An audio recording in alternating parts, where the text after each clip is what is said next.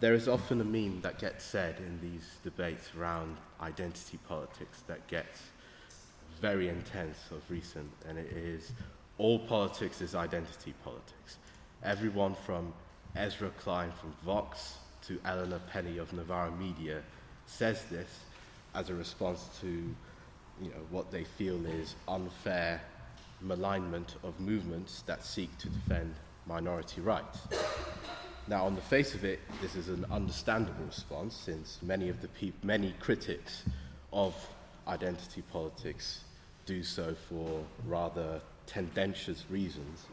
But I think this uh, meme is wrong on its face. So I want to begin with a critique of this critique and reassert the need for challenging identity politics, giving a materialist critique of it, and reassert the need for a new universalist, emancipatory class politics.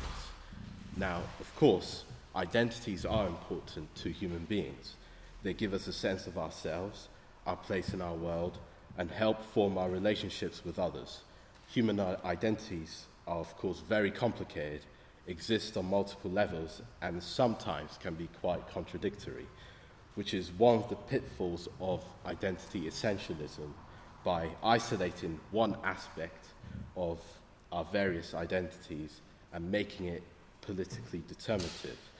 Politics, in my view, or at least should be about not reinforcing one's own particular identity, but of taking one beyond it and making common cause with others to achieve a common goal. Now, when we talk about identity politics, there are two ways to refer to it. One is an old tradition that goes back all the way to the 18th century with the birth of modern politics itself. It was developed, developed during the Counter Enlightenment by the reactionary right against Enlightenment universalism and the revolutionary fire of the French Revolution, which they felt would disintegrate and destroy traditional identities and religious solidarities. They opposed humanism and universalism in the name of particularist values. You can see this in Edmund Burke's um, criticisms of the idea of the rights of man, which he felt was invalid, or in uh, the French arch reactionary Joseph de Maistre, who said, There is no such thing as man. I have seen Frenchmen, Italians, and Russians. As for man, I have never come across him anywhere. It was this worldview that helped form the basis of romantic nationalism modern and modern racism. This, you may say, is the original identity politics. Now, there's another form of identity politics that is more recent, and I think this is what most people talk about now when they refer to identity politics. It grew out of the post war era, but really um, became a force in the 1960s. In many ways, is different to the old identity politics of the reactionary right, namely because it was a child of the left, broadly speaking, and it was wielded in opposition to racism and colonialism, not in support of it, as the reactionary right did. It was also a critique of the old left, and it's what they saw as its blindness or even hostility to questions of race, gender, and sexuality. In this respect, the Black Power movement in the United States was highly influential in developing notions of identity and self organization that would be taken up by other oppressed groups, especially when they found themselves squeezed between an oppressive society on the one hand and a left or mainstream left largely indifferent to their plight. Identity politics almost seems rational in this uh, predicament. Now, it wasn't I would say that this form of identity politics, it wasn't all bad. At the time, it did provide a means of challenging oppression and was at least, at least linked to a broader goal of social transformation and confronting capitalism. However, as a result of multiple factors over the decades, such as the disintegration of old social movements, the cultural turn, the rise of the politics of difference, and the decline of the left and class politics, identity became an end in itself, with its radicalism defanged. And it in many ways, it has been co opted to what you know, Nancy Fraser called progressive neoliberalism, where you know, the mainstream can uh, co opt or adopt certain rhetoric about anti racism, feminism, and gay rights, while largely keeping intact the very structures that produce these oppressions in the first place. So the question then before us is not whether we should challenge, oh, actually, another point about identity politics is the problem with it is that um, in the end it doesn't get to the root of the oppression and can very easily be used in a way that produces um, so-called community spokespeople or what Adolph Reed called racial spokespeople who may speak on behalf of an oppressed group while actually support policies and ideas that actually oppress this group. So the question is not whether we should challenge oppression, but how we should do it. And I do not believe contemporary identity politics gets to the root of the oppression, and it's very important to emphasize the root of the oppression. So, what of class struggle? Um, I'm reminded by this quote by C.L.R. James, which I think captures the nuance and tight line we have to walk. And he says, The race question is subsidiary to the class question in politics, and to think of imperialism in terms of race is disastrous. But to neglect the racial factor as merely incidental is an error only less grave than to make it fundamental. So, which I think this points towards us that in our approach we have to avoid two fallacies. One is economism, which is to reduce everything to economics or bread and butter issues and um, neglect important political struggles and workerism, which, in my view, is just reproduces the same dynamics of identity politics and doesn't actually um, uh, get to the root of the issue. And we have to assert that class is fundamental not because the international working class are the most oppressed group or even, or even the most exploited, but because, but because of its relationship to capital and production, it is in a position where it can transform society at its root.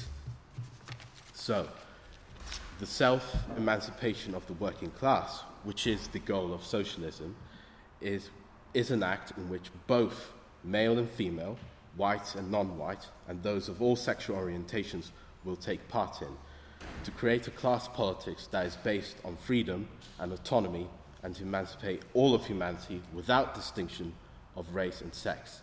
If we can do this, we might get somewhere.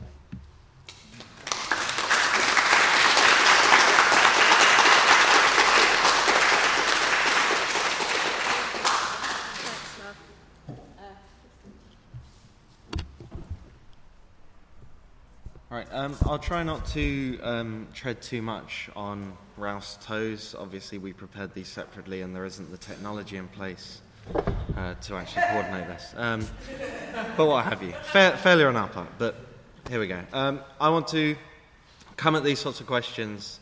Um, so, my, my sort of personal background is I've been, you know, involved in, in like the NUS, so I've seen into the belly of the beast. Of identity politics. Um, but I want to talk a bit about a kind of materialist explanation, or, or, at least in part a bit of an explanation about where, like how this has come into place, sort of building on what um, Ralph said, um, what positives we can take forward from contemporary um, liberal identity politics, and you know how to how to distinguish, distinguish our critique um, from reactionary critiques of both the left and the right. Um, so I think with the development of early capitalism, you know, this, this great mover of, of labour power and labourers from uh, communities in which they had grown up all their lives, there was very little geographical movement, um, generation by generation, you know, strong sense of um, like communal identity, and, and kind of belonging. Uh, but with, with this development, um, of capitalism and people being taken from from the countryside to, to work in cities. You know, people like workers in Cornwall being like shipped up to Manchester uh, to work in the wool uh, industry. Um, this this kind of sense of identity has to be, well, yeah, has to be filled in some way, and the most common way in which, um, like, ruling class ideology uh, pushed for this uh, was through nationalist um, ideology and a sense of national identity um, to sort of keep some level of, of satisfaction. Um, um, I think this is still largely the basis for what we might call um, like right-wing identity politics. Obviously, there's you know the the rise of the populist right. It's quite strongly identitarian, um, but it's identitarian based on you know in this country like white English, white British um, nationalism. Um, identity politics on the left, as, as Ralph alluded to, developed itself, um, has its roots in the, in the black feminist movement uh, in the 1960s and 70s. Um, but since then, you know, since these, these more radical roots, uh, it's, taken, um, it's, it's taken a turn towards, um, you know, much more atomized, individualist um, concerns of, of identity uh, rather than um, concerns we might have of, of different groups on a collective basis. Um, so I think this form of identity politics sees um, the, key, the key factor at play uh, as what, what, what is referred to as, as lived experience. Um, I think there's, there's several quite glaring problems with, with this framework of how we look at um, politics and how we look at um, the, the liberation of, of marginalized groups. I think, firstly, it ends up um, draining most of the, the, the political content um, from, from political movements. Um, and this idea that, you know, by your very existence, that is resistance, uh, that, that's a recipe for inaction and just existing. Which, you know, is fine as far as it goes. Um, so I don't think it's, obviously, I don't think it's entirely without value. Some people, that may be important for some people, but I don't think it offers any, any path towards emancipation. So I think another quite good illustration of how limited this framework is is if you look at the question of, of Israel Palestine, you've got two national groups. Um, Jewish people are oppressed, Palestinian Arabs are oppressed. Their lived experience, for the most part, has led them to the conclusion of Israeli Jewish chauvinism and nationalism or um, Arab nationalism. And it, it's certainly my view that neither of these offers a, um, uh, offers a progressive solution to this conflict.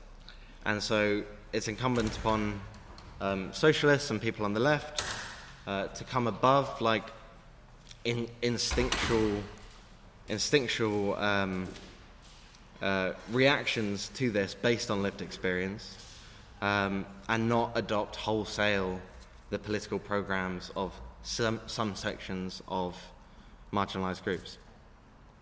Um, I think this also, uh, this approach treats marginalized groups as monolithic, um, ignores debates that may be happening within uh, self organizing bodies that exist um, for and in those groups. Um, to take one example, you know, me- like many women in Alabama may well support restrictions on reproductive freedom, I don't think that leads us to the conclusion that as socialists we should support um, limits for reproductive freedom based on, you know, what some people of a certain identity may want.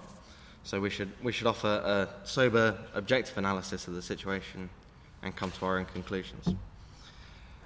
Um, I think it's obviously clear that people who are more marginalised uh, by the rest of society, for whatever reason, do tend towards a sense of common identity, um, with identitarian ties, uh, in my view, being stronger when conditions are in fact worse, um, though requiring a, a, certain level of, of mi- minimum um, minimum freedoms in order to you know, organize themselves and exist openly and freely. freely. Um, so, taking the example of uh, the movement for LGBT rights, I think that there was, if you look at the, look at the history of LGBT rights, LGBT commu- communal ties, I think, were stronger in the mid to late 20th century when things were objectively worse. Things are, in my view, much better now, but there is less for community, and that's, you know, it's a, a worthwhile trade in my view. But uh, yeah. Um, so we have an approach um, that effectively in identity politics places people in hierarchies of identity uh, on an atomized individualist basis and causes people to um, so, as uh, Asad Haider explains in his book, uh, Mistaken Identities, he draws on uh, Wendy Brown's idea of wounded attachments, uh, where people become invested in their own marginalization as a source of identity and continuously enact that identity as a form of politics. And he argues that this approach um, can extract occasional concessions uh, from the system in which people exist uh, but cannot build um, the power necessary to transform it. So, as Marxists and as revolutionary socialists, I think we should be concerned, concerned with identity and the way differences in identities interact within society. We should, however, seek to um, understand where it is that they come from in order to fight them. Um, the Marxist view that sexism, racism, and homophobia, etc., have their basis in class society, not necessarily exclusive to capitalism, but often taking particular forms with the development of capitalism. Um, we shouldn't fall into this kind of vulgar, as Ralph said, like economism, um, this idea that some groups on the left, you know, common phrase is to say that you'll deal with things after the revolution, so to speak. I think that falls short of what we need to do, and it uh, it ignores the role that class actually plays in underpinning these um, these other oppressions. So, class sits as a basis of these oppressions, and they cannot be separated out from class society as a whole. Um, I think this is counterposed to another increasingly prominent phenomenon on the British left, um, which is attempting to consider class through the lens of just another identity which you claim to hold. Uh, this is kind of typified by campaigns at Oxford and Cambridge uh, for a working class officer, liberation officer, uh, to represent working class students, uh, treating it as, a, as an identity much like being a woman, being gay, etc. So, you know, obviously it's, it's true that there are cultural influences on what class people conceive themselves to be, um, but class exists fundamentally as a relationship between people and the means of production. Uh, regional accents and whether you like the opera or not don't actually change that fact. Um, class is a fundamental relation, uh, fundamentally different relationship uh, to that of the relationship between uh, sexes, genders, uh, races, and sexualities, and so on. Um, I don't think that, to take an example, um, all, all straight people are necessarily actively abetting the oppression of gay people. But I think it very much is the case that, like, the way that capitalism is structured means that by necessity for the system to work and operate as it does work. Um, you know, you, you, it cannot exist without active oppression of wage labourers. Um, so I think that's, that's a, a, key, difference there, key difference there.